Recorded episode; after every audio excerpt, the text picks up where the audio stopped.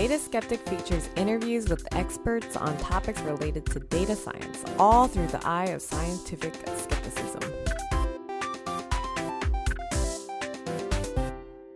Welcome to the first episode of Data Skeptic for 2016, and Happy New Year, everyone! As I mentioned in last week's episode, shows that are released on major holidays have notably lower downloads.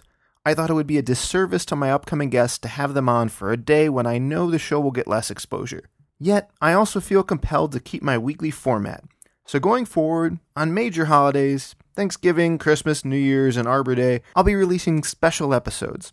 A while ago, I did a special episode called Proposing Annoyance Mining, which features me alone, standing on a soapbox, which garnered some positive feedback. So I've decided to do something similar for this occasion, on a day when I presume only the truest of data skeptic fans are listening. So, first off, thank you for continuing to join me week after week, and I hope this break in format keeps your attention.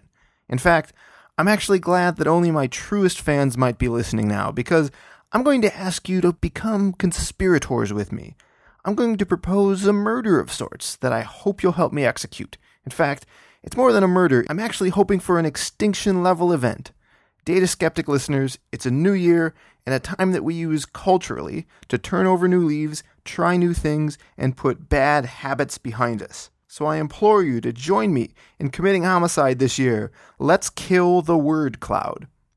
Just in case any listeners aren't clear on what a word cloud is, I'll give a brief description.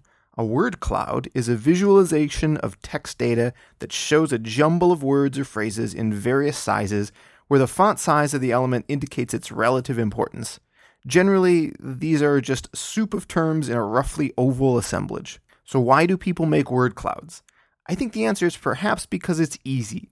There are simple, free tools to automate it, and admittedly, word clouds could be considered sort of pretty.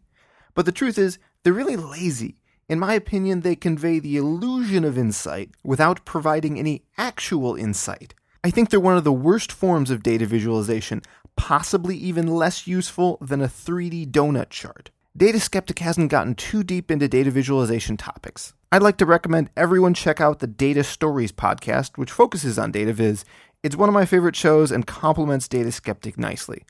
But let's take a moment and discuss at a high level what data visualization is all about. Data viz is a process of creating a graphical representation of data to convey a finding or communicate information more clearly and efficiently than presenting the data alone. Why would a data scientist create a data visualization? Broadly, I would say there are two reasons. First, to help them explore the data. Histograms and scatterplots quickly convey information that tabular data does not. When doing data exploration, knowing how to rapidly explore your data visually is the key to moving quickly. Second, data visualization is done to share a finding or insight with others. Thus, it's fair to say that the purpose of data visualization is to convey information more clearly, quickly, or efficiently. For a long time, I thought I understood what data viz was all about. Then I discovered Edward Tufte's The Visual Display of Quantitative Information, from which I discovered that my understanding of data viz had only just begun. So, how would I apply the things I learned from Tufte in criticism of word clouds? One of the first tenets put forward is above all else, show the data. Okay, you could show all the words in a document in a word cloud, but is that the data? No. The data being displayed are not just the selection of words and phrases, but also a weight, presumably indicating their relative importance expressed via the font size of the data. There's a seminal work by Cleveland and McGill titled Graphical Perception Theory, Experimentation, and Application to the Development of Graphical Models. I think it might not be terribly controversial to declare that this paper is to data viz what Newton's Principia is to physics. In it, the authors describe an experiment in which they present data in a variety of forms, ask readers to report the data they viewed, and measure the difference between the actual data and the reported observations. You really should read this paper, but to summarize, the order from most to least effective they identify was to present your data using position, then length, angle and slope, area, volume, and lastly, color. That's right, color is least effective of all. You hear that, heat maps? You get a pass for this episode, but you walk a fine line with me. So, how is the data conveyed in a word cloud? Well, it's definitely not positional. There are two lengths present height and width. Width is a product of the phrase and is therefore actually a bit misleading. Height correlates with, but does not necessarily match, the font size. So I suppose word clouds rely on length in the form of the height. But let's review the others to be sure. Next comes area. Yeah, I think area is also relevant, but due to the width issue, it could do as much to mislead as it does to inform. This ambiguity highlights another flaw the use of non monospace fonts, typical kerning, and even typographical thickness all convey the illusion of weight that may or may not be appropriate, being a product of the label, not the data. Getting back to Tufte, he also suggests that one maximize the data ink ratio. For every pixel that isn't part of the background, determine if it's providing the viewer with data or not. The number of data conveying pixels divided by the total number of non background pixels is the data ink ratio, and one would like this to be as near 1.0 as possible. There are some brilliant breakdowns in the visual display of quantitative information in which Tufte strips away the chart junk, elements that convey no data and oftentimes only serve to distract, distort, or damage the data. Tufte goes on to suggest one erase non data ink and redundant data ink. That box around the legend? Useless. Get rid of it. The legend itself, can we get rid of it? Maybe we could take those text labels and just position them near the data they actually describe, removing the need for the legend altogether. Perhaps strategic positioning could further pull the reader's eye towards a specific aspect of a series you wish them to take notice of. How does a word cloud score from the data ink ratio? Hmm, I guess by this metric it's fine. Every pixel does convey information. However, I would argue that while there might not be much non data ink, there's a tremendous amount of redundant data ink. Every word appearing in large type does seem wasteful, but I suppose the truest criticisms aren't necessarily rooted in Tufte's practices. Instead, let's ask how effective the reader of the word cloud is able to read and retain the underlying data. For a moment, consider a photograph of a fulcrum weighing scale. That's the kind where two buckets or trays hang from a beam with a pole in the center of the beam, the image we often associate with quartz.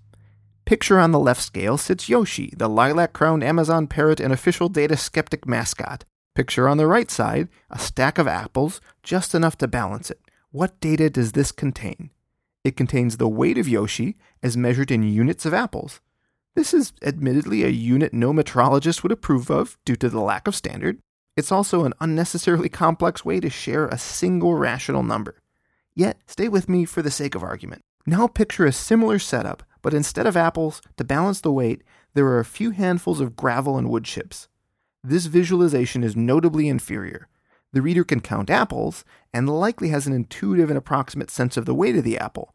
The gravel and wood chips are not easily countable, nor is their weight intuitive to most readers. Someone interested in data visualization should familiarize themselves with the Weber Fechner law. It describes the relationship between the magnitude of the stimuli and the amount it must change for a typical human to notice it. In other words, if you have two dumbbells, one weighing 10 kilograms and the other weighing 10 plus x kilograms, how big does x have to be before you can distinguish which dumbbell is heavier? The law states that the just noticeable difference between two stimuli is proportional to the magnitude itself. Thus, if the x in our scenario is 0.1 kilograms, then the second weight has to be at least 10.1 kilograms before one can notice the difference, and proportionally, we expect a 0.2 kilogram change to notice the difference in a 20 kilogram weight. I am unaware of any empirical measurement of the just noticeable difference for font size. If such a study exists, please point me in the right direction. If you conduct such a study, this is an open invitation to be a guest on Data Skeptic to present your findings. For fonts, in their typical unit of points, the general range of sizes seems to be about 8 points to 72 points. Based on a completely anecdotal finding in a non blinded study of n equal 1, i.e., I tested on myself, I found I could not reliably distinguish between text of 68 point and 72 point type implying that for 68 point type, the just noticeable difference is a 5 point change. Your mileage may vary. Perhaps more significantly, the random position and rotation of values in a word cloud confound the problem of visual comparison and likely increase the just noticeable difference, and therefore reducing the practical resolution of the visualization due to the Weber Fechner law. A good data visualization is not a picture, it is a sentence written in the language of data. We can therefore empirically compare two competing visualizations, asking readers to report the exact value they observe in the image. We can measure the precision and variance of their responses and quantitatively label a winner. And in my mind, the data one could render in a word cloud would be better served in just about any honest presentation of the data by these metrics. Now, I'm open to one counterargument for the word cloud art. If you want to claim that the arrangement of words of various sizes and colored in various ways has artistic merit, I can be ambivalent. I may not understand or appreciate it as art, but despite Linda and I being LACMA members, there's plenty of art I don't understand. To me, the word cloud fails to achieve the desirable qualities of good data visualization I mentioned previously. But what can be done with the data? What's a more ideal way of representing this data? Let's consider what we have. We're given the output from some algorithm which returns a select list of words or phrases and a weight of some kind on each value. Let's presume normalized between 0 and 1. As an aside, how did we arrive at this data? I have no idea. How do we interpret the weights? It's ambiguous. This part would be a red flag for me in general. If I don't know the precise meaning and provenance of data, I'm skeptical. But let's set that aside and talk about a better way to visualize the phrases and their weights. I propose a simple histogram. We have phrases that the reader should read, so let's make it a horizontal bar chart so that the text is more natural to read. Let's order them descending so the visualization includes implicit ordinal characteristics, provides the most noteworthy phrases for first reading at the top, and conveys a sense of the underlying distribution of weight over the phrases. Will the important phrases be normally distributed? Log normally distributed? With the histogram approach, the distribution is shown to the reader, but with the word cloud, it's unnecessarily obscured. Recognizing that our histogram presentation might grow a bit too vertical, perhaps we should chop off the long tail and report everything else as a final bar, perhaps in a different shade or color to highlight its heterogeneous nature. This simple visualization embeds the same textual data, a cleaner read of the associated weights, an ordinal dimension, a sense of the distribution, and a better description of the cardinality. All in all, I'm comfortable calling it a superior presentation in every possible way to the word cloud. So would you please consider this, or frankly, anything else, the next time you're presenting data you might have otherwise made into a word cloud?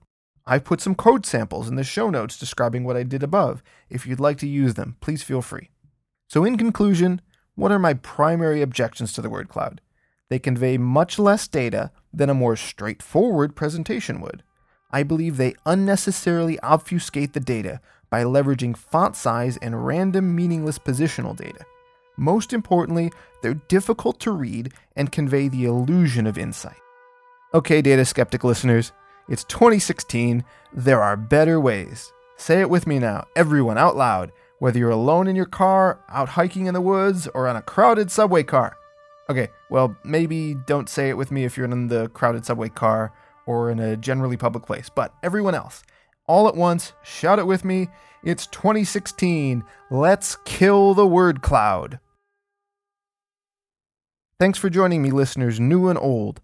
I'm extremely excited for what we've got coming up on the show in this next year. It's an election year in the US, and we're going to cover topics related to the data of elections. We're going to explore an event that happened recently which sent my wife to the ER and the data surrounding it. And for those of you that are counting, we'll hit episode 2 raised to the 7th. In episode 2 raised to the 6th, I attempted to calculate the probability, however small, that Bigfoot might be real. Our next data skeptic investigation is already underway. Beyond that, you can expect the same high caliber guests and mini episodes in your podcast feed every week, and perhaps even a few video segments and live events. If you've got feedback on the Kill the Word Cloud initiative, I invite everyone to share comments and criticisms in the discussion forum for this episode found at dataskeptic.com. Our regular programming resumes next week with a mini episode on gradient descent. Until then, this is Kyle Polich for dataskeptic.com, reminding everyone to keep thinking skeptically of and with data throughout all of 2016 and beyond. For more on this episode, visit dataskeptic.com. If you enjoyed the show, please give us a review on iTunes or Stitcher.